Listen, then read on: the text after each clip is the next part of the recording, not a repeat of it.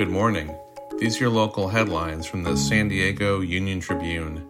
I'm David Clary, and today is Monday, February 21st, President's Day.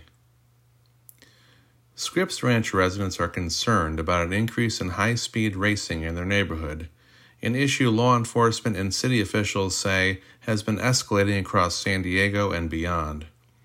Residents in the college area, Bay Terraces, and Poway, among others, have also reported an increase in reckless driving.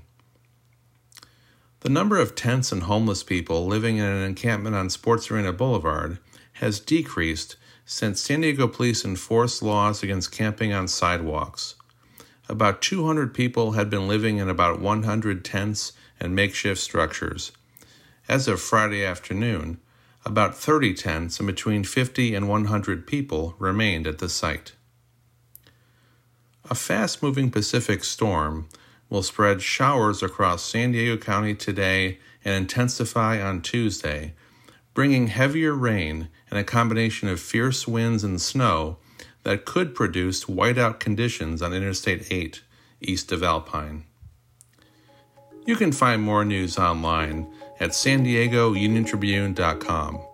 And for more on the biggest stories of the day, listen to our podcast, The San Diego News Fix. Thanks for listening.